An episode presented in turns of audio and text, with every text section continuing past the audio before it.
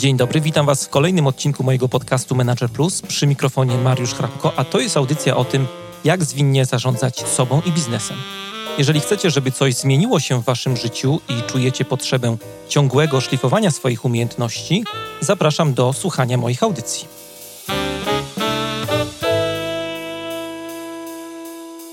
To jest podcast Manager Plus. Dzisiaj w audycji będziemy rozmawiali o nowym modelu przywództwa, modelu, który jest inspirowany amerykańską marynarką wojenną. E, no a w studiu e, dzisiaj zaprosiłem szczególnego gościa. Sławek Błaszczak jest ze mną, członek zarządu, współzałożyciel i współwłaściciel firmy For Results, trener, mentor, wykładowca. Witam Cię, Sławku, bardzo serdecznie. Witaj serdecznie, Mariusz. Witam też Państwa serdecznie. Powiedz nam wszystkim tutaj, o kim sobie myślisz, jak słyszysz E, słowo lider. No, poruszyłeś mocną nutę. Yy, Poważny mnie, podcast, bo, no to jest ta, poważna nuta na początek. Poważna nuta, bo y, ostatnio sobie nawet definiowałem podczas ferii, kto dla mnie takim liderem jest i takim, można powiedzieć, przykładem, którego staram się naśladować. Mhm. Yy, I przyznaję, że taką osobą gdzieś tak w historii jest Nelson Mandela. Mhm. Yy, osoba, która poruszyła mnie przy okazji filmu Invictus, E, zrealizowanego przez Clint Eastwooda i to mnie jakby sprowokowało do tego, żeby sięgnąć głębiej, poszukać więcej informacji, obejrzeć oryginalne nagrania z nim i tak poznać w ogóle całe dzieło.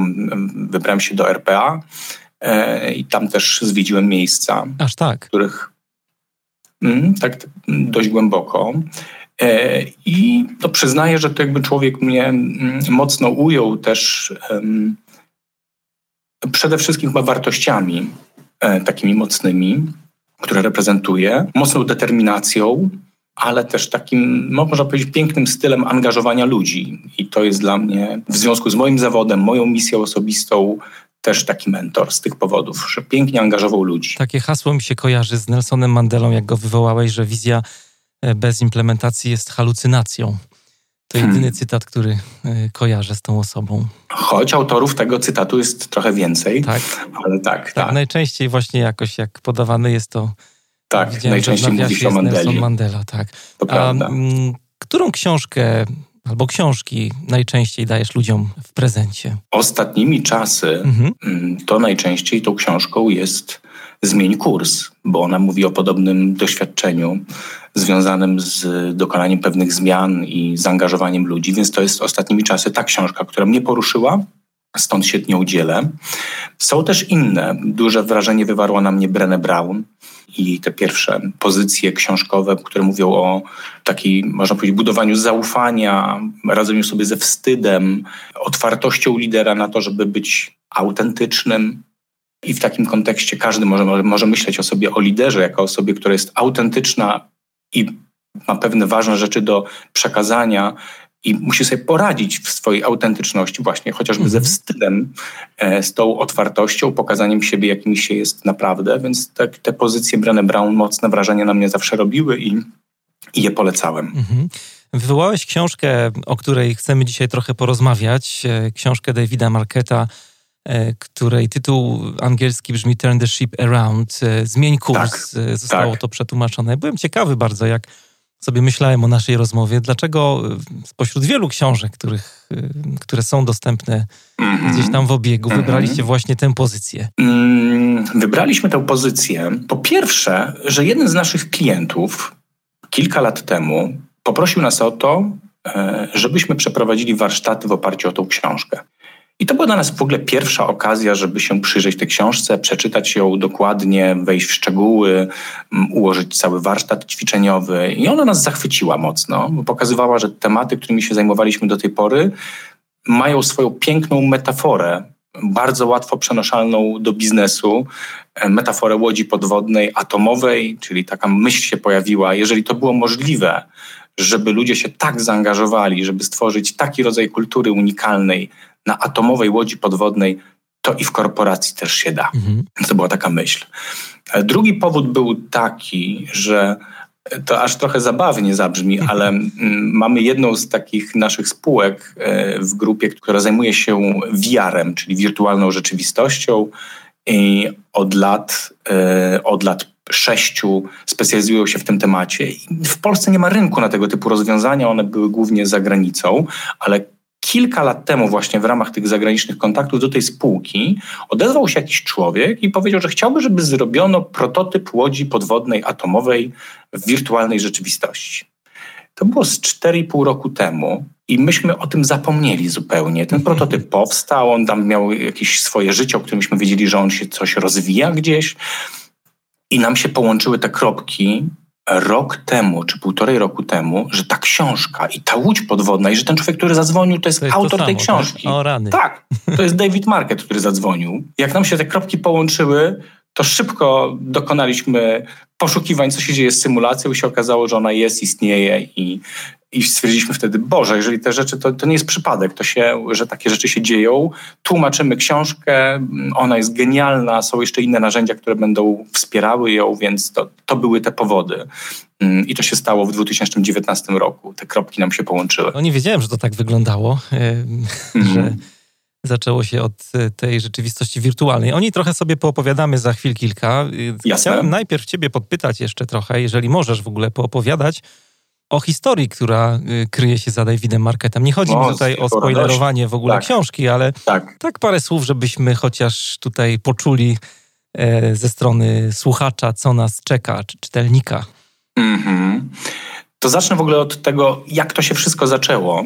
Mm, rok 99 jest David Market, człowiek, który pełni funkcję pierwszego oficera na atomowej łodzi podwodnej e, o nazwie USS Olympia. Łodzi, która w tej flotyli 50 jednostek atomowych e, w Stanach Zjednoczonych jest na całkiem wysokiej pozycji. Oni tam mają rankingi, że sobie w każdym roku sprawdzają, jak wyglądają standardy, takie twarde gotowości bojowej, realizacji misji, robią symulacje półroczne na oceanie i patrzą też na parametry miękkie, czyli jak wygląda promocja ludzi, jak ile się rozwijają, na ile przechodzą na inne łodzie, na wyższe stanowiska. Mają takie wskaźniki twarde i miękkie. No i ta USS Olympia całkiem fajnie funkcjonowała. I jest ten David Market, który jest pierwszym oficerem i on wie, że on tam jest po to, żeby przejąć odpowiedzialność za USS Olympia w roku 99. I ważna rzecz się dla niego dzieje taka, że na dwa tygodnie przed objęciem tej przewidywanej pozycji zaprasza go kontradmirał i mówi do niego: Słuchaj, David, sytuacja jest taka, że chciałbym ci zaproponować inną łódź. Hmm. Chciałbym, żebyś się zajął łodzią USS Santa Fe. Na co David najprawdopodobniej zrobił wielkie oczy. O tym w książce nie pisze, jakie te oczy były, ale ja sobie tak to wyobrażam. Natomiast jego reakcja jest opisana, no bo on był w ciężkim szoku. USS Santa Fe było najgorszą od lat jednostką w tej flotyli, czyli na pozycji 50. I była podawana jako antyprzykład, co należy robić na łodziach atomowych, jak były onboardingi i wprowadzano ludzi mhm. e, na pokłady, czy przygotowano oficerów lub kapitanów. Robili sobie na przykład fotki z układem atomowym i gdzie się potem publikowali. No więc to takie zachowania, że tam widać było, że... Szczeniackie bardzo. No, no i poza tym twarde parametry mieli bardzo niskie, bo jednak te miękkie aspekty związane z, z, mentalnością, z kulturą organizacyjną przekładają się na wyniki, co też było dowodem na tej łodzi. Więc on najprawdopodobniej te duże oczy zrobił. Natomiast rozkaz przyjął. I tu jest taka, taki bardzo ważny komentarz. On był rok na tej Olimpii z tego powodu, że takie były procedury, bo kapitan był zobowiązany poznać jednostkę, którą zarządza, na tyle, żeby znać każdy techniczny szczegół na tej łodzi oraz na tyle wszystkich ludzi, aby jego rozkazy były trafne, bo całe zarządzanie tą jednostką 140-paroosobową odbywa się w oparciu o rozkazy kapitana. Tam jest kapitan, potem ma oficerów, potem jest, są bosmani i jest 130 marynarzy mniej więcej. Czyli mamy takie 140 parę osób ze strukturą trochę jak w małej korporacji. Mhm. I on przechodził na Santa Fe, które było technicznie inną jednostką niż, niż Olimpia. Tam 70% funkcjonalności było podobnych, ale 30% było zupełnie nowych. Czyli nie miał wiedzy de facto o tej łodzi, tak? Nie miał de facto wiedzy o tej łodzi, a jego zarządzanie w, opadku, w, w oparciu o rozkazy szybko się okazało nieskuteczne. Opisuję taki ciekawy przykład, ja dużo ich nie będę podawał, ale tak króciutko. W, w pierwszym miesiącu tam sobie, żeby poznać się, poznać możliwości łodzi, wypływali na krótkie takie misje sportu, bardziej takie testowanie łodzi i przygotowywali się przez cztery miesiące do tej symulacji półrocznej na oceanie. I w pierwszym miesiącu on wydał rozkaz podczas wypływania sportu dwie trzecie naprzód i 15% nachylenia, czyli żeby chciał szybciej zanurzyć łódź. I jego pierwszy oficer przekazał ten rozkaz do maszynowni, czego on był świadkiem, ale nie widział żadnej zmiany, a to się czuje pod stopami, że się kąt zmienia i prędkość rośnie. On tego nie poczuł i zaczął się dopytywać, o co chodzi. Pierwszy oficer wymijające odpowiedzi zaczął mu udzielać. On mhm. poszedł tam do tej maszynowni, jakiś zrobił, zaczął robić wywiad, o co chodzi. Rozkaz dotarł. No i to zajęło mu parę dobrych minut, żeby dojść do, do wniosku takiego, że oni mu się bali powiedzieć, że oni takiej funkcji nie mają na tej łodzi. Mhm. I nie wiedzieli, jak się zachować w tej sytuacji, więc symulowali, pozorowali wykonanie rozkazu. I on sobie zdał sprawę wtedy, że to jest niebezpieczne, to co się może zadziać na tej łodzi, bo tam jest przecież taki przycisk, który nazywa się wywołuje trzecią wojnę światową. To prawda. No więc jakby to było dla niego ważne odkrycie, a to jest też taki kolejny przykład, bo czasem w korporacjach i też do takich sytuacji dochodzi, że przychodzi coś z centrali, co nie zawsze jest wykonalne z różnych powodów, Mm, a gdzieś pozorujemy ruchy, żeby te rozkazy wykonać. I on wtedy podejmuje decyzję, że on musi zmienić styl zarządzania na tej łodzi, że on musi zmienić sposób myślenia. On dochodzi do tego, że kluczowym ogniwem dla niego są bosmani, czyli ci liniowi menedżerowie w organizacjach że tam nie ma tego poczucia odpowiedzialności, że oni się bardziej utożsamiają z pracownikami, czyli marynarzami, niż z rozkazami, misją i celami, które są. On dochodzi do tego, że w niektórych sytuacjach opieranie się o procedurę, gdzie on jest decyzyjny, jest niebezpieczne, czyli na przykład lądują komandosi, co jest częstą operacją na łodziach atomowych lądują komandosi po to, żeby wykonać jakąś akcję za pomocą łodzi, czyli mają wejść na pokład i podwodnie, czyli niewidocznie, niesłyszalnie znaleźć się w unikalnym miejscu po to, żeby wypłynąć i zrobić jakąś akcję. To jest częsta procedura, ćwiczona i w ogóle praktykowana, po to są te łodzie atomowe. I jest taka sytuacja, ale akurat jest duży sztorm. Ten helikopter się buja w lewo i w prawo, w górę i w dół. Ta łódź podwodna na falach też nie jest wcale aż tak stabilna mimo ciężaru. On widzi przez peryskop tylko nogi tych ludzi, kiedy oni będą 3 metry nad, nad pokładem, a jest odpowiedzialny, żeby cała operacja była bezpieczna. Liny latają w różne strony. A są inni ludzie, jak człowiek, który mocuje te liny, jak e, pilot helikoptera, inne osoby, które mają znacznie większe możliwości podejmowania operacyjnych, skutecznych decyzji i to oni powinni decydować, co się tam zadzieje, prawda? I takie sytuacje pokazały mu, że to jest niebezpieczne, że tak wiele rozkazów jest od niego uzależnionych, kiedy on nie ma pełnego oglądu sytuacji. Opowiadasz z taką pasją, jakbyś tam płynął z Davidem na tej łodzi.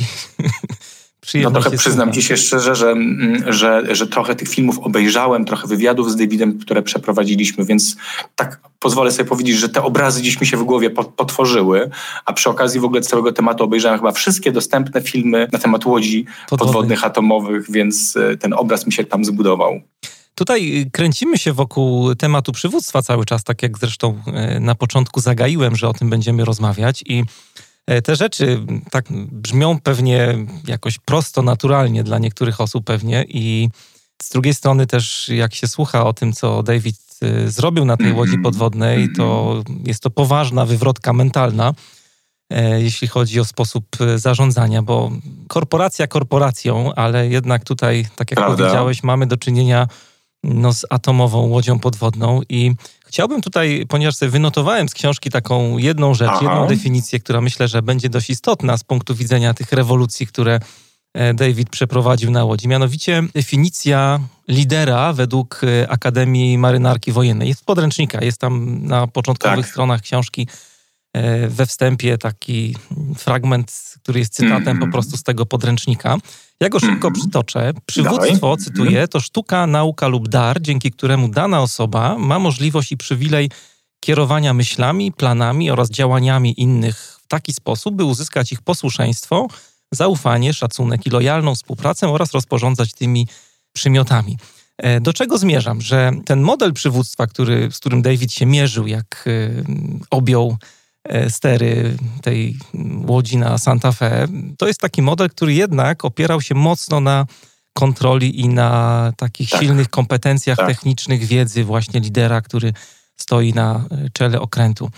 E, a to, co David zaproponował i o czym zacząłeś trochę mówić, to jest no, zerwanie z tym takim tradycyjnym podejściem, mm -hmm. który tak obiegowo nazywamy sobie czasami modelem nakazowo-rozdzielczym, takim modelem, gdzie jest lider, który wie i który wydaje rozkazy po prostu. Co jest alternatywą dla takiego podejścia? Jaką alternatywę w tym podejściu, jaka alternatywa została zaproponowana? Mm-hmm. Piękna definicja, prawda? Wydawałoby się, że jest to możliwe, żeby kierować myślami innych ludzi w takich czasach, w których żyjemy, jeśli ta definicja miała być prawdziwa. Na szczęście ona już najprawdopodobniej no, nie funkcjonuje jako definicja w marynarce, bo też warto chyba dokończyć tą historię w ten sposób, że David wprowadził to za chwilę, o czym powiemy sobie, ten nowy model zarządzania, zaraz go nazwiemy tą alternatywę, mm, na tyle skutecznie, że z pozycji tej 50 w ciągu roku doprowadził do numeru jeden prawda? Mhm. I on zrobił to takimi metodami, które moglibyśmy w takim naszym językiem nazwać zaangażowaniem ludzi, daniem im poczucia odpowiedzialności, mm, łamaniem silosów pomiędzy funkcjami, które tam były, mm, budowaniu takiej totalnej klarowności, czyli po co my tu jesteśmy na tej łodzi i jakie strategicznie można powiedzieć, ale też operacyjnie, jakie zadania każdy z nas ma wykonać, zwłaszcza na styku i jak mamy się ze sobą komunikować, żeby to było skuteczne. Czyli innymi słowy, jak ta kontrola z kapitana powinna schodzić tam, gdzie są kompetencje i klarowność, czyli tam, gdzie są kompetencje do wykonania tego zadania. I to jest proces. Tego nie można zrobić od tak, od zaraz, bo ta łódź wybuchnie albo zatonie bo tych kompetencji od razu jeszcze nie ma takich, można powiedzieć, szerokich, strategicznych rozumienia różnych rzeczy, które wykonujemy. I to jest pewien proces, który on nazywał procesem certyfikacji, krok po kroku tych ludzi przygotowywał do tego, żeby tę odpowiedzialność brali i żeby tę krosowość, a nie silosowość budować. On to nazwał modelem leader to leader. Poprzedni to był model, ten, który opisałeś w definicji, leader follower, czyli mamy tych naśladowców, którzy wykonują idą za nami i my w, ten, w tym sensie jakby sterujemy ich myśleniem i zachowaniem. A kultura lider to lider to kultura, w której wszyscy pełnią funkcje liderskie. I to, co David mówił, tak jak zaczynał, to był jedynym kapitanem, miał 140 followersów. Jak kończył, miał 140 kilku kapitanów na tej łodzi. I to jest model, który można powiedzieć oznacza, że każdy w organizacji w pewnym zakresie jest liderem jest liderem, czyli on decyduje, on ma pewną odpowiedzialność i ta odpowiedzialność i decyzje są związane z tym, że on też odpowiada za rodzaj komunikacji i za komunikację, która powinna się od niego wydostawać i uzgadniać coś z innymi, prawda? I to jest jego odpowiedzialność. Nie może czekać na rozkazy. Więc to, do czego doprowadził David, to do zarządzania i modelu, który jest bezrozkazowy, jeśli chodzi o niego. On sobie zachował tam bardzo wąskie rzeczy związane z rozkazami, chociażby z tym układem atomowym. To jest procedura bardzo mocno tego pilnowała, ale pozostałe rzeczy starał się, aby były e, zdelegowane na ludzi. I tak też się stało. Mówi, że nie wydał żadnego rozkazu przez kilka miesięcy. Musiał się mocno pilnować. Mhm. Więc to jest taki model. A jego doświadczenie i ten spektakularny sukces zmieniły standardy marynarki Stanów Zjednoczonych. Jego uczyniono superwizorem, który miał nadzorować ten proces przemiany i zmieniono standardy, zasady, procedury onboardingu i w ogóle kształcenia oficerów po tym jego spektakularnym sukcesie. Mhm.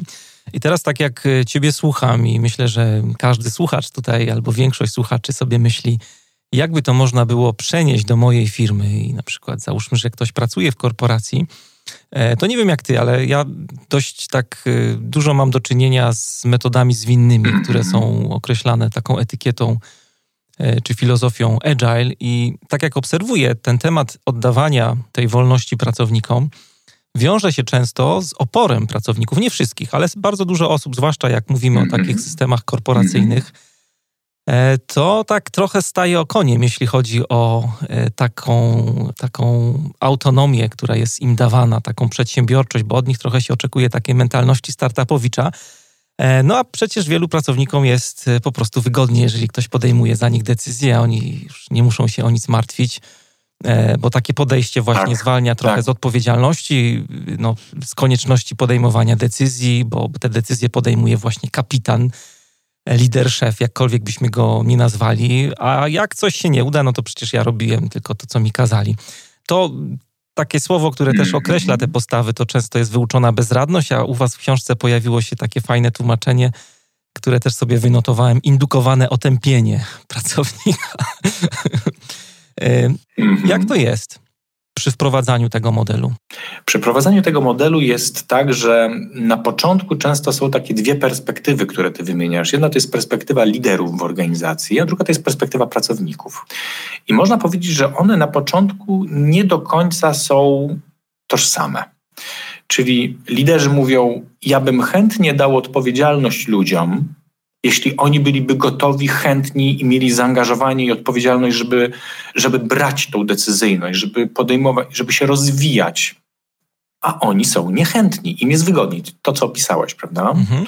E, I ta mentalność jest przeszkadzająca. I to jest jakby perspektywa liderów. Perspektywa pracowników po części się z tym zgadza, czyli są na pokładach każdego statku i każdej korporacji. I tak było też u Davida, on również miał taką sytuację u siebie na łodzi, że są osoby, które rzeczywiście wolą, aby taki stan rzeczy się utrzymywał. On jest wygodny.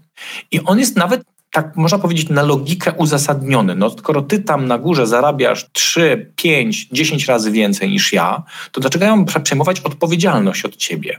Ty właśnie za tą odpowiedzialność dostajesz te pieniądze. Prawda? Tak. Jest tak, ten rodzaj logiki, którego no, trudno się z nim jakoś mocno kłócić.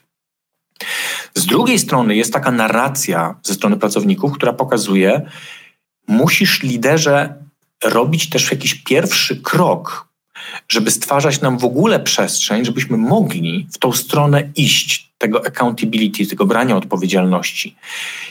Tak, czasem deklarujesz, że tak jest, ale kontrola, która za tym stoi, paraliżuje i nie daje żadnych możliwości, abyśmy realnie mogli coś takiego zrobić. Co więcej, mm, to co wspomniałeś o Agile'u, jednym z założeń w Agile'u jest to, że no, uczymy się na błędach, że robimy krótkie akcje z, po to, żeby mm, wyciągać wnioski, szybko korygować i uczyć się i doskonalić. I błędy są elementem edukacji i rozwoju, czyli przyrostu kompetencji. Więc ze strony pracowników mówi się często, daj nam przestrzeń na popełnienie czasem jakiegoś błędu, nawet kontrolowanego, ale w procesie edukacji to jest naturalne. Jeśli nam nie dajesz takiej przestrzeni, mocno kontrolujesz, stwarza się sytuacja paraliżu, w której my działamy od do i trudno oczekiwać, że będzie mieć jakąś inicjatywę. Więc można powiedzieć, że tu ruch musi być i z góry od strony lidera krok, nie tylko komunikacyjny, ale realnie zmieniający sytuację, dający przestrzeń. I jednocześnie jest, musi być ruch jakiejś części pracowników, też oddolny, którzy są na to gotowi. I są piękne przykłady, nawet w naszej polskiej e, rzeczywistości, korporacji, organizacji różnych. Wspomniałem o tych korporacjach, bo to jest najbardziej, tak można powiedzieć, spektakularne, jeżeli część dużego koncernu międzynarodowego, który żyje w kulturze A, decyduje się na przykład w Polsce, żeby taką kulturę wprowadzić, brania odpowiedzialności i im się to udaje.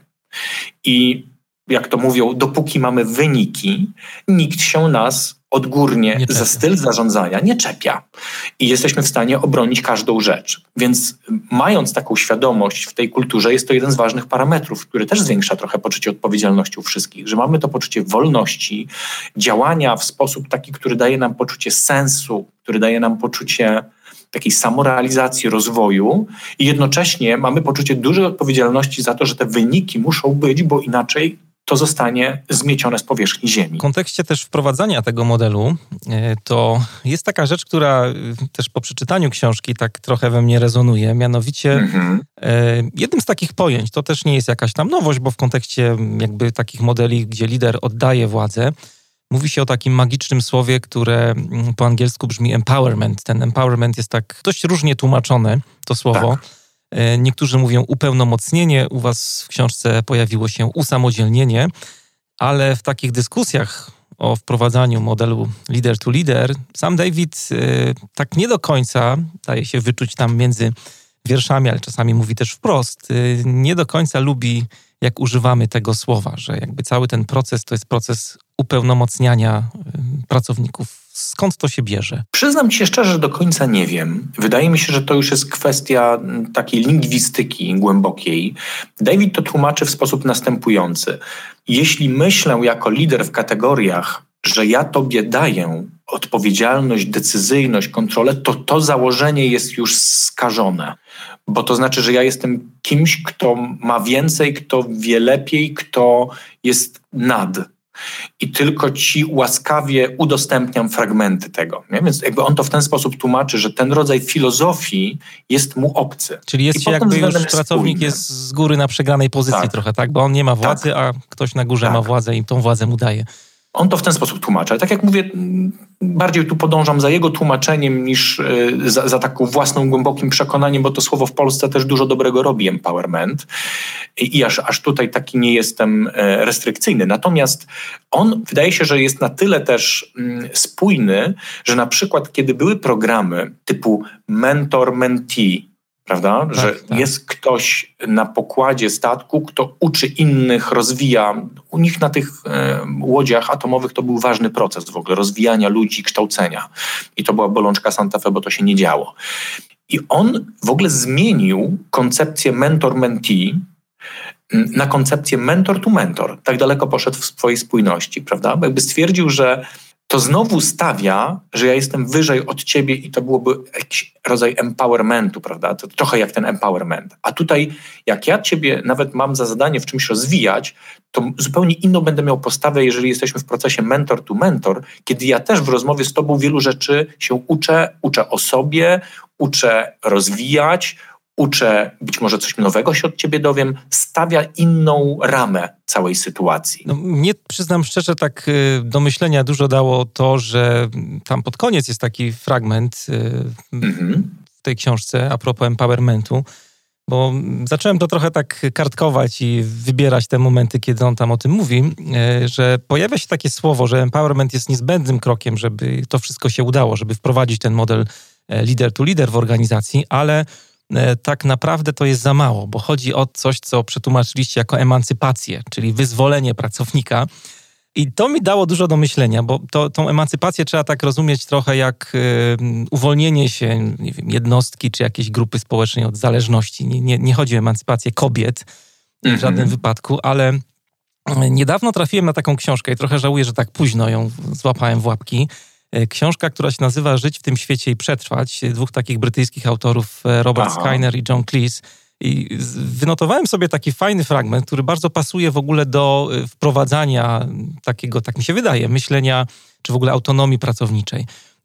To jest, cała książka jest taką dyskusją tych dwóch panów i w, jednej, w jednym fragmencie, który dotyczy wprowadzania systemów demokratycznych jest taki fragment, który mówi, że no nie można dojść do demokracji w całkowicie taki demokratyczny sposób, e, że potrzebny jest okres takiej łagodnej dyktatury, e, taka dyktatura, która jest sprawowana przez osobę, która jednak głęboko wierzy w tą demokrację i w pewnym momencie potrafi dać z siebie wszystko, żeby z tej swojej władzy zrezygnować. I jest tam dużo takich porównań do tego, jak się zachowują rodzice i jak wychowują dzieci, że w pewnym momencie wszyscy tacy dobrzy rodzice którzy pomagają tym swoim dzieciom dorosnąć, muszą zrezygnować z tej swojej władzy. I tak y, mówię, ja jestem takim typem badacza trochę i lubię sobie po, po y, prowokować się mentalnie, tak. poszukać i no, ta emancypacja jakby nie było, nie jest możliwa jednak bez empowermentu. E, bo chociażby tak jak rozmawiamy trochę o, o metodach zwinnych, tam też jest dużo o, o samoorganizacji zespołów i no nie da się dojść do tego momentu, jeżeli ktoś w organizacji, jakiś lider właśnie nie zdecyduje o tym, żeby pójść w tym kierunku, żeby oddać e, władzę, e, władzę, którą ma tak naprawdę, nie? Żeby oddać ją pracownikom. Ale to taki, taka dygresja, hmm, która... Bardzo ciekawa dygresja, zresztą bliska mi mocno, bo to taka ciekawostka może, ale ten John Cleese to jest współtwórca Monty Pythona główny, prawda? Tak, tak. E, I to jest na bazie terapii, którą przechodził u skanera przez wiele lat, w latach 90., z tego co pamiętam. I dość tam, tam ciekawe, wspomniałeś o tym, jak żyć i przetrwać w świecie. Pierwszą chyba ich książką było Jak żyć i przetrwać w rodzinie. Tak, no do niej nie dotarłem. Wiem, że to był hit tak naprawdę, ale tak. już mam na tak, na swojej liście do kupienia. Liście. Polecam, polecam. I o tyle myślę, że to jest trafna analogia mm, i chyba ta druga książka, której nie czytałem, czytałem tą pierwszą, ale nawiązuje do podobnych mechanizmów z tego, co mówisz, e, jak to słyszę. Wiesz, jak wprowadzamy tego typu rozwiązania w organizacjach, to jednym z tematów jest zobaczenie rodzaju gry, która odbywa się w każdej organizacji. Mhm. w latach 60. powstała taka książka W co grają ludzie, prawda? Berna. Tak. Nie do czytania książka to jest. Trudna, trudna. trudna tak. Nie to, żebym mocno polecał, ale na jej bazie powstało dużo ciekawych rzeczy, dużo publikacji, narzędzi. I jednym z najbardziej rozpoznawalnych jest analiza transakcyjna, prawda? Tak. Analiza transakcyjna, która mówi o tym, że no mamy każdy z nas w sobie w procesie w ogóle wychowania, kształcenia, w tym, o czym ty mówisz też w rodzinie, a potem w społeczeństwie, każdy z nas ma w sobie te trzy stany. Stan rodzica, stan dziecka i stan dorosłego. I wszystkie trzy są potrzebne, wszystkie trzy są dobre, tylko czasami bywa tak, że jest nadużycie któregoś z tych stylów. Czyli mówiąc krótko, w rodzinie naturalnie, że jesteśmy w roli rodzica, a dziecko w roli dziecka w niektórych sytuacjach i że z tej perspektywy tożsamości my uczymy, stawiamy pewne granice, stwarzamy pewną przestrzeń, przechodzimy ten proces usamodzielniania, prawda? Po to, żeby docelowo doprowadzić, by ten człowiek w wieku nastu lat stawał się coraz częściej w relacji z nami, pewnie dużo wcześniej już, ale tak mówię o takim znaczącym tym procesie, w relacji z nami dorosły, dorosły. Dorosły, czyli partner, dorosły, czyli człowiek, który no nie, nie jestem followersem, nie jestem kimś, kto ma się od nas wszystkiego uczyć, ale ma tą samodzielność, ma swoje zdanie, swoje wartości, swój świat, swoje przekonania. I my jesteśmy w relacji partnerskiej, w której właśnie się od siebie nawzajem siebie możemy ubogacać, rozwijać, przeżywać, prawda? Być w tej relacji dorosły-dorosły. I teraz wiele organizacji też w coś gra. W co grają ludzie? No często grają ludzie właśnie w takie mechanizmy jak te trzy stany. I często ustala się taki, można powiedzieć, podział, że liderzy wchodzą w, w rolę rodzica, który jest odpowiedzialny za efekty tego takiego opiekuńczego, a czasem, czasami tego normatywnego rodzica, który z jednej strony w trosce o wyniki, o sytuację, o pracowników, a z drugiej strony o pewne zasady, cele, czyli ta funkcja normatywna, to on przejmuje tą odpowiedzialność i w związku z tym zaczyna traktować tych swoich podwładnych pracowników bardziej jak dzieci, które nie są odpowiedzialne, które nie są dojrzałe, które nie biorą tej odpowiedzialności. I to jest rodzaj gry, bo z drugiej strony to też tym ludziom na swój sposób odpowiada. Jest to rodzaj transakcji, analiza transakcyjna. Każda strona mhm. coś z tego ma. Mhm. Jedni karmią swoje ego ci wyżej, ci niżej mają więcej spokoju i spokojniej śpią i mniej chodzą na terapię. No to ciekawe jest, co mówisz. W takim układzie, prawda? I to jeden z takich mechanizmów, które uruchamiamy wdrażając, my to nazywamy kulturę dive obecnie, ale to w ogóle jakby kulturę taką angażującą. Jeden z wspaniałych klientów nazwał to kulturą I care, czyli dbam, dbamy, jestem odpowiedzialny, dbam o to. Mm, więc wdrażając taką kulturę, można powiedzieć, że jest pewna analogia w tym dorosły, dorosły jak kształtować krok po kroku przejście z tego rodzica dziecka na dorosły, dorosły. Bo to jest rzeczywiście to partnerskie traktowanie i tam się rodzi to poczucie odpowiedzialności, ale tam też z drugiej strony jest praca z ego tego lidera, bo on z czego innego musi czerpać poczucie własnej wartości niż tylko z faktu decyzyjności i bycia na piedestale i że to ode mnie tak wiele zależy, że to ja jestem tym, który jest niezastąpiony w jakiś sposób. Jedną z takich też y, ścieżek y, czy dróg dochodzenia do takiego momentu, o którym tutaj y, bardzo fajnie mówisz, opisujesz.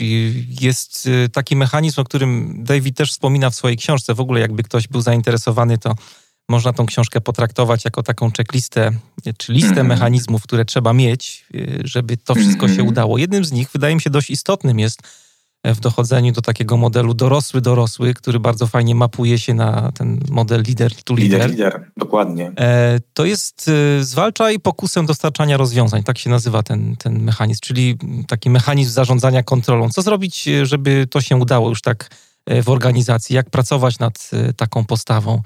E, w firmie. Słusznie myślę, to linkujesz z takim podejściem opisanym właśnie chociażby przez analizę transakcyjną, że to jest potrzeba wglądów lidera, takiego trochę można powiedzieć insightu, samoświadomości, co dzisiaj buduje to moje poczucie własnej wartości, prawda, przede wszystkim. Mhm. Y, I to jest chyba taki dość ważny mechanizm, bo nawykowo wielu liderów ma bardzo silną potrzebę, żeby te rozwiązania dostarczać, bo to jest coś, co potrafią robić świetnie i to jest coś, co buduje ich poczucie własnej wartości, tym karmią swoje ego. I mimo deklaracji, jaką mamy, bo mówiący te słowa też ten grzech popełnia, mimo deklaracji, które mamy, że podejmuj decyzje i tak dalej, w akcji, kiedy sprawy się dzieją, bardzo trudno nam, liderom, jest się powstrzymać, żeby te rozwiązania dostarczać. Bo to jest, można powiedzieć, główne, główny nasz pokarm czasami w codziennym życiu. Jest akcja i ja teraz potrzebuję, ja tutaj wiem najlepiej, ja już przeszedłem takich sytuacji bardzo dużo. I teraz z perspektywy rozwoju lidera, no brutalnie muszę powiedzieć, że skoro to już tak dobrze umiem, to teraz dla mnie kolejnym etapem jest nauczyć tego innych i sprawić, żeby inni to też umieli wokół mnie, czyli sprawiać z liderów z nich. Ale bardzo trudno jest świadomie i tak ten krok świadomie dokonać. Ja na przykład jestem w procesie dokonywania świadomego tak, takiego ale, kroku. Ale bardzo cenna jest z jednej strony świadomość lidera, to o czym mówisz, a z tak. drugiej strony też to, na co zwracasz uwagę, ten nawyk. E, ja czasami tak. używam takiego słowa, że liderzy mają to takie negatywne trochę jest to słowo, skażenie menedżerskie czy liderskie. Nie? To są nawyki, które budujemy od lat bo oczekuje się od nas takich szybkich reakcji, e, ale gdzieś tam koniec końców chyba się to sprowadza do tego, żeby ten bodziec, e, który jest, który nas tam triggeruje jakoś do działania, żeby ten czas między bodźcem a reakcją starać się maksymalnie wydłużać, jeżeli chcemy wejść w ten model. Co nie jest łatwe. To prawda. Co to nie prawda. jest łatwe. Tak, że to jest taka świadomość lidera, że w pierwszym kroku muszę zadbać o siebie w sensie rozumienia, co się ze mną dzieje, jakie są mechanizmy, które mną rządzą.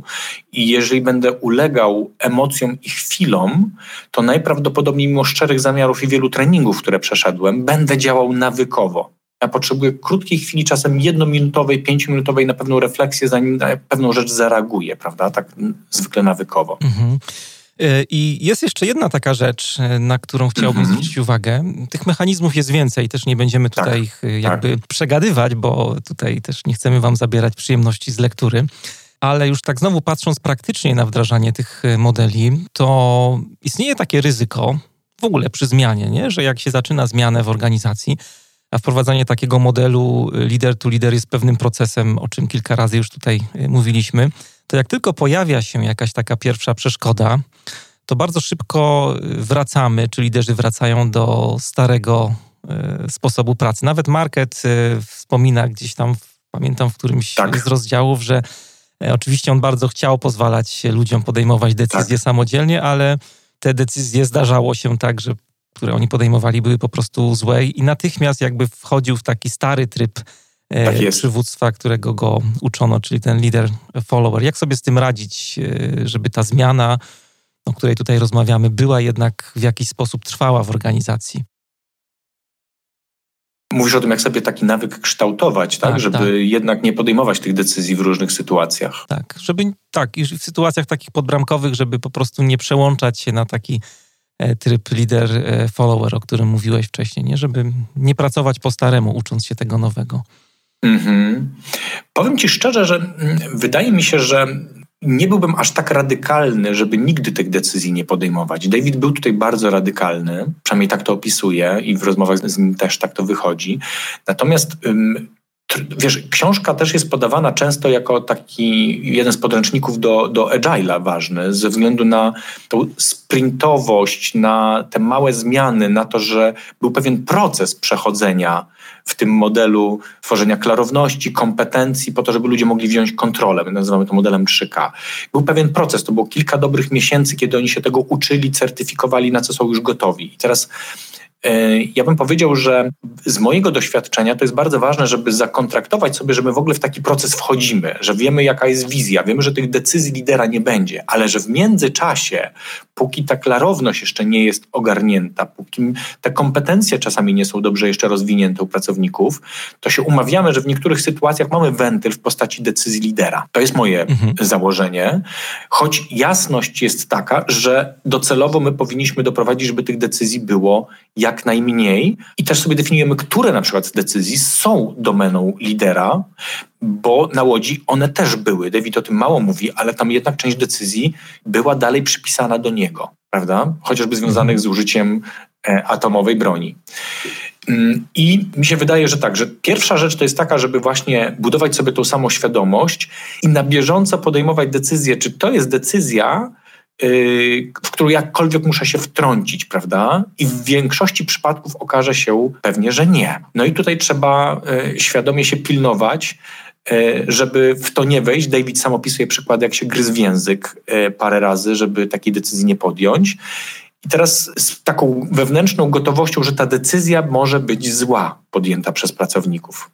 Jeśli jest podjęta zła, to moją rolą jako lidera jest pomóc im wyciągnąć wnioski, żeby kolejna była dobra w podobnej sytuacji. I na tym muszę skupić swoją uwagę, że to jest bardzo ważny, choć kosztowny proces edukacji. Myślę też, ludzi. że cenne bardzo jest to, i to powtarzałeś już dzisiaj kilka razy, ale y, ja ciągle jakoś otwieram oczy, jak y, spotykam się tak już w realu, nazwijmy to, z ludźmi, którzy czy to na przykład e, z metodami agile'owymi pracują, mm -hmm. czy mhm. wchodzą w ogóle w takie systemy samoorganizujące, że mimo, że się o tym mówi, że to jest proces, że powinniśmy podchodzić do tego empirycznie i nawet te przykłady mm -hmm. takie fajne. W Spotify niedawno rozmawiałem e, Aha. na temat kultury organizacyjnej. Super case. Teraz mm -hmm. tutaj rozmawiamy o łodzi podwodnej, tak. Davidzie Markecie. Te wszystkie pomysły, to trzeba jakoś, żeby to wybrzmiało, tak żeby było wypisane dużymi, wyboldowanymi literami, tak. E, faktycznie są wprowadzane z dużym takim, z dużą dozą empiryzmu. To wszystko jest oparte na, na, na doświadczeniu, na wyciąganiu, tak jak tutaj kilka razy powtarzałeś, wniosków z doświadczenia i trochę z przyzwolenia na, na błędy. To też, e, to też mówiłeś na, na ten temat. E, ja pamiętam, jak uczyłem się coachingu jakiś czas temu i Aha. mamy jako ludzie tak, y, tak mi się wydaje, takie podejście, że chcemy mieć takiego gotowca zawsze i wszędzie, nie? Mhm. Mhm. Taką, taką mhm. receptę, jak coś robić, żeby się udało. E, zauważ, jak to wygląda na przykład z metodami agile'owymi. Też szukamy jakiegoś gotowca. Mamy Scrum Guide, który dla niektórych jest takim złotym przepisem na to, żeby mieć torpedę w organizacji i nagle wszystkie nasze projekty, żeby wystrzeliły w kosmos. Nie, niektórzy tak podchodzą do tego. Ale okay. tak mhm. intuicyjnie trochę to opowiadam teraz, bo mnie sprowokowałeś, ale pamiętam jak się uczyłem coachingu i tam yy, miałem duży problem i to chyba wszyscy mają z tego, co tak rozmawiam z coachami, z tym, żeby nie zadawać pytań takich yy, sugerujących i oceniających. No po prostu to jest takie cholerstwo, że to tak głęboko w nas siedzi, że od razu chcesz być konsultantem i doradzać o sobie, yy, jak żyć. Y, a tutaj, żeby się tego nauczyć, to trzeba się oswoić z tym, że no dobra, no 10 pytań mi się nie uda zadać, tak jak ma być i będę sugerował i będę konsultantem, ale po tych 10 zacznie mi nagle, nagle wychodzić. I tak jak czytałem książkę Davida, to tak trochę się uśmiechałem, że no tak to wygląda właśnie, że David y, też zauważ, on tego nie robił tak y, w sposób taki bardzo forsujący. To nie było nachalne wprowadzanie mm-hmm. jakiegoś mm-hmm. pomysłu. Y, on też się bił z jednej strony ze swoją głową i ze swoim takim modelem mentalnym, bo to nie było tak, tak że on, on to miał od razu, tylko gdzieś intuicyjnie czuł, że to stare nie jest dobre i po prostu nie mm-hmm. pasuje do, do tej rzeczywistości z którą się mierzył, ale też wiele razy w książce jest to fajnie pokazane, że coś mu się nie udało, że na przykład pracownicy tak. podejmowali tak. złe decyzje, to on wracał do starego modelu tak. tak. i jakby budowali wspólnie ten, ten fajny świat, którym się tak wszyscy teraz zachwycamy. E, ale to nie był, broń Boże, żaden gotowiec, który ktoś napisał. To nie był żaden, nie wiem, jakiś, to nie był body of knowledge, jak by niektórzy chcieli. To nie był jakiś pimbok, który dostajemy do ręki i wystarczy, że idziemy do firmy i wszystko nam się nagle Dokładnie uda. tak. To metodą prób i błędów dochodzi do jakiegoś modelu, który tak naprawdę nazwali po latach. Książka ukazała się 15 lat po mhm. tym, jak to się cała zmiana zdarzyła, prawda? Ale z drugiej strony, i teraz chciałbym no. przejść do tych zwariowanych rzeczy, które robicie u siebie w firmie. E, da się tego uczyć i da się stworzyć takie warunki dla pracowników, dla liderów, żeby trochę jednak tę rzeczywistość sobie poćwiczyć. I tutaj bardzo hmm. chciałbym, żebyś poopowiadał trochę, bo ja już trochę wiem, czym się zajmujecie, ale tak. są to tak fajne rzeczy, że bardzo chciałbym, żebyś trochę słuchaczom poopowiadał, co takiego wymyśliliście, żeby jednak to środowisko stworzyć takie mimo wszystko sztuczne, ale żeby w tym środowisku się trochę pouczyć tych nowych mm -hmm. stylów mm -hmm. liderskich.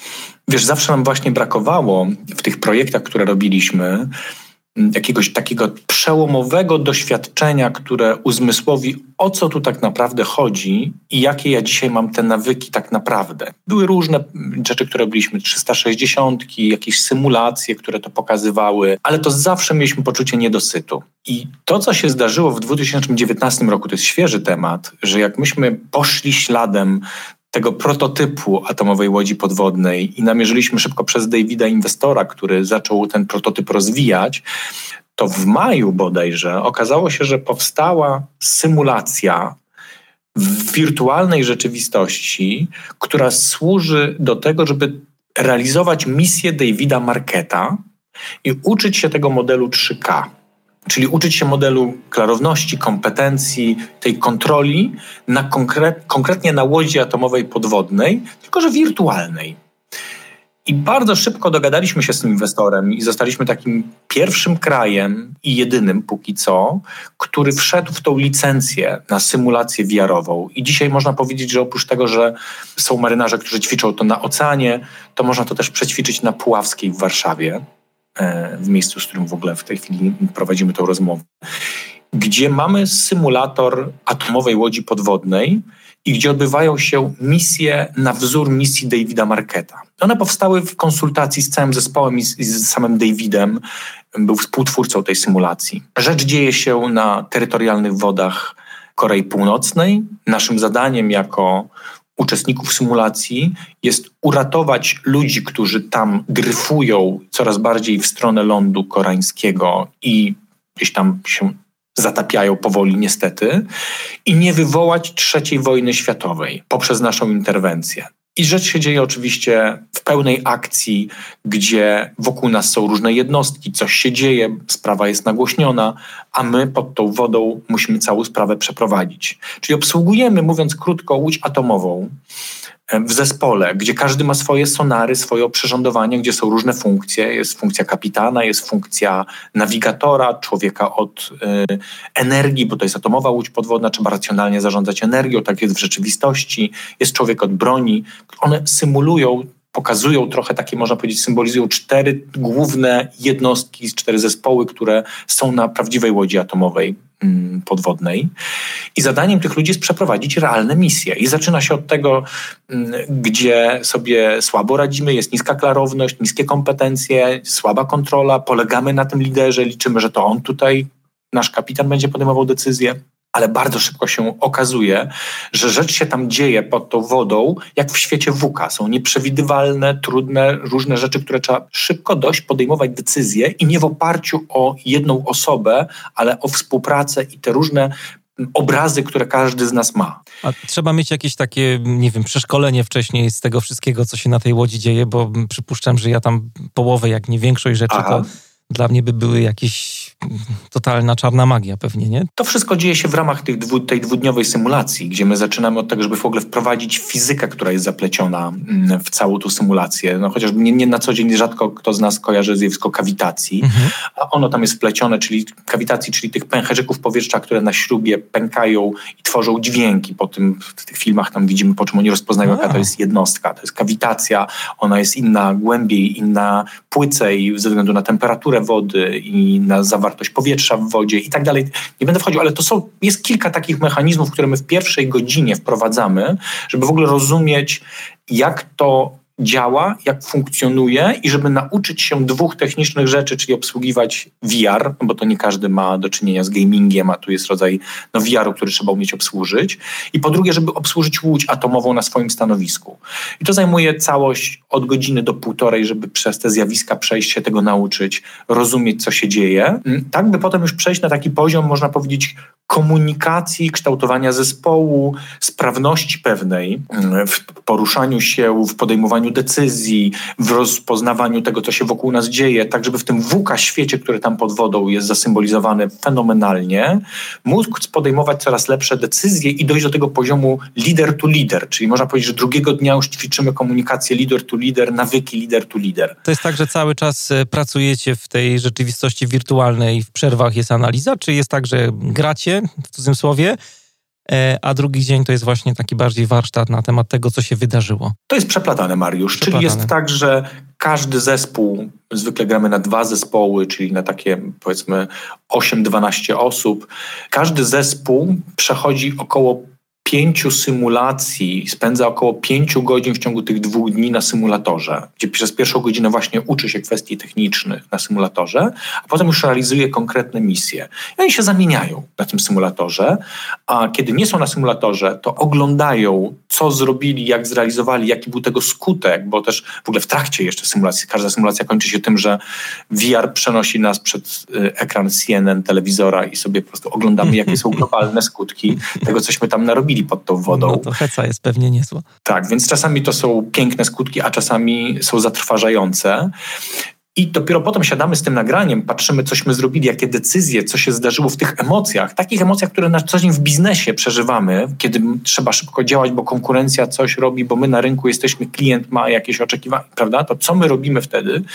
Patrzymy na te nagrania, to jest okazja do wielu wglądów, o których mówiliśmy wcześniej, czyli wielu liderów, wiele osób, które przechodzą przez tę symulację, mówi: Boże, dopiero rozumiem, co mi ludzie mówią przez 20 lat, że ja nie słucham. Jak zobaczyłem siebie w tej akcji, że padło 10 pytań, a ja na żadne nie odpowiedziałem, tylko na kilka przebąknąłem, bo tak byłem pochłonięty akcją, a z tego powodu rozpętaliśmy trzecią wojnę światową, bo ja nie odpowiedziałem na pytania, które były potrzebne. No miałem zapytać, czy, czy taka wojna się już pojawiła gdzieś tam? Pojawiła się. Ona się pojawia i, i daje bardzo dużo y, też wglądów, ponieważ to są takie jasne, twarde konsekwencje, które się, które się dzieją. Mm, więc można powiedzieć, że na przykład dla mnie osobiście, jak ja w tym uczestniczyłem po raz pierwszy, to żeby się nauczyć tej komunikacji, tam wprowadzamy nawyk, który nazywa się widzę, zamierzam, zrobiłem. I teraz na łodzi atomowej, kiedy każdy ma swoje funkcje i różne rzeczy widzi, bez tego powiedzenia widzę, zamierzam, czyli co widzę, co zamierzam zrobić, co właśnie zrobiłem, bez takiej komunikacji dochodzi do katastrofy. Nie zdajemy sobie sprawy, ja sobie nie zdawałem sprawy, jak często w biznesie nie stosuję tej komunikacji, a powinienem że coś widzę, nie informuję o tym na głos, o swoich odczuciach, to co w WK jest krytyczne, e, jakieś emocje, które przeżywamy, pewne niuanse i mówimy, że słuchajcie, mam takie wrażenie, w ogóle mam taką, takie odczucie, że coś tutaj nie gra w tej sytuacji, prawda? Nie mówimy często takich rzeczy na głos. Albo widzę to i to, to, to jest z mojego obrazu, a co wy widzicie mhm. z mojego obrazu, to widzę, prawda?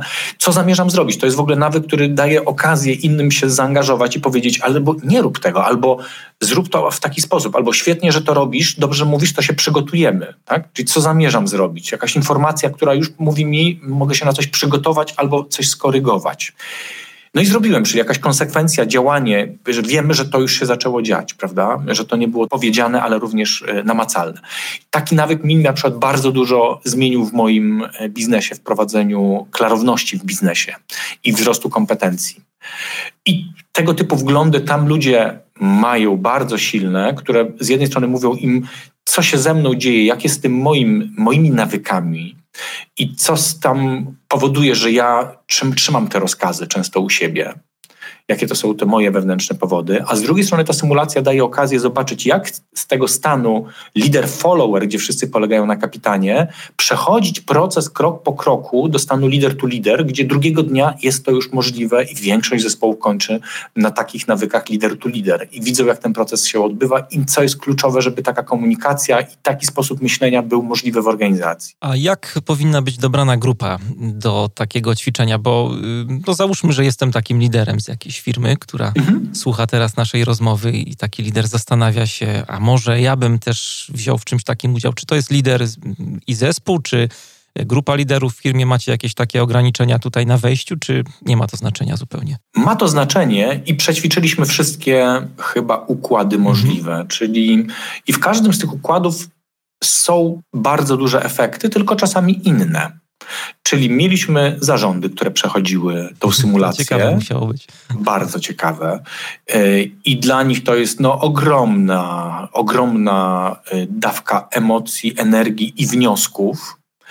I powiedziałbym, że w zależności od tego, na jakim momencie ta organizacja jest, mieliśmy do czynienia z organizacjami, które mówią, o to ciekawy model, może byśmy o czymś takim pomyśleli w naszej organizacji, o takim accountability w naszej organizacji. Myślimy o tym, ale do końca nie wiemy, jak to zrobić, bo ludzie właśnie nie są odpowiedzialni gdzieś niżej. I tam jest rodzaj efektu, który polega na tym, ok, rozumiemy teraz ten proces, widzimy na czym to polega, ale są też takie zarządy, które już są w tym procesie, już są daleko i mówią, to bierzemy po to, żeby sobie wzmocnić jeszcze lepiej nawyki i pogłębić tą samoświadomość fenomenalne są wtedy skutki też i, w takich zarządach. Mamy do czynienia z, że przyszli różni liderzy z organizacji tej samej i z taką świadomością kształtuje swój styl zarządzania w taką stronę, żeby wzrastała odpowiedzialność u ludzi w moich zespołach.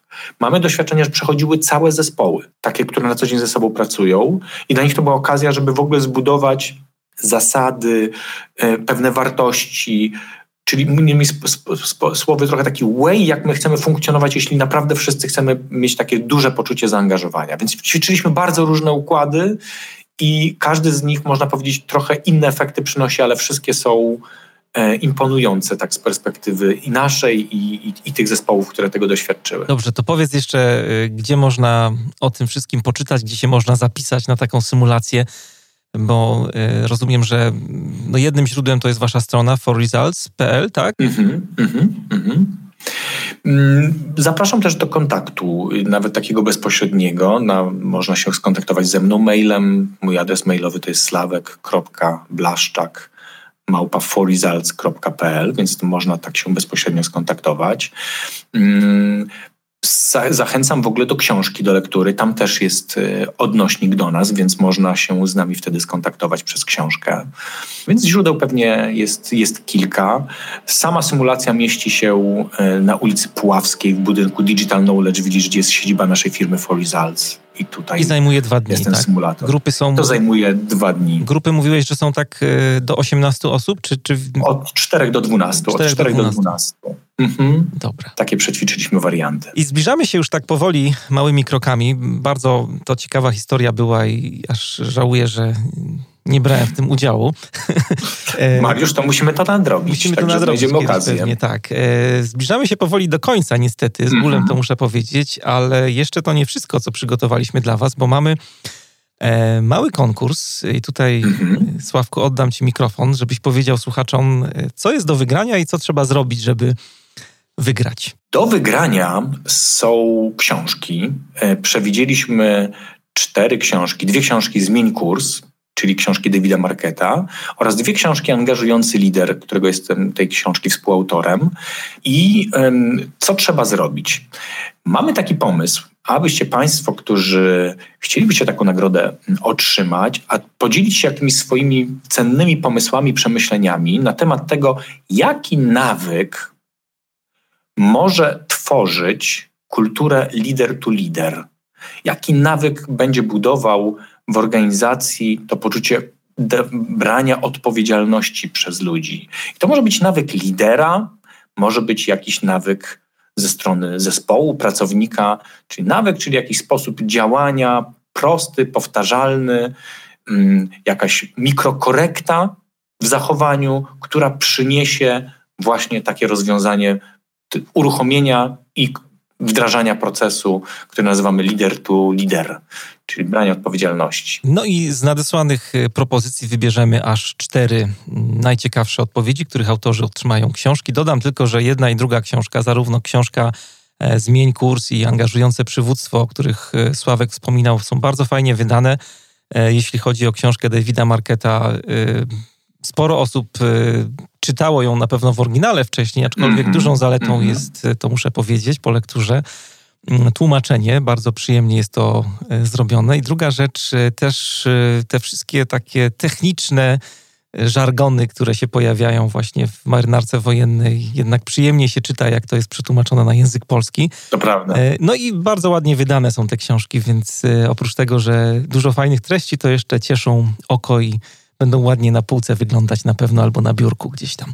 Na y, Wasze odpowiedzi czekamy do czwartku. W piątek y, w komentarzu do tego wpisu ogłosimy y, wyniki. To jest podcast Manager Plus. Dzisiaj moim i waszym gościem był y, Sławek Błaszczak, członek zarządu, współzałożyciel i współwłaściciel firmy For Results, trener, mentor, wykładowca Sławku.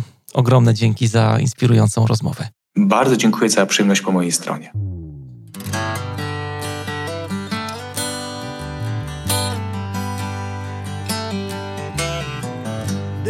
World's going round. The stars you know are gleaming, burning, burning brightly on a long this day. Out of the sun rise, running on to Sunday. Wanna find a sunny road, gonna find a small terrain. Running you until the end. Shoot tough times are coming. Some are gonna love until your love sees the light. The stars are gonna shine. Baby, baby, baby, one one day when the sun comes up and the darkness is behind.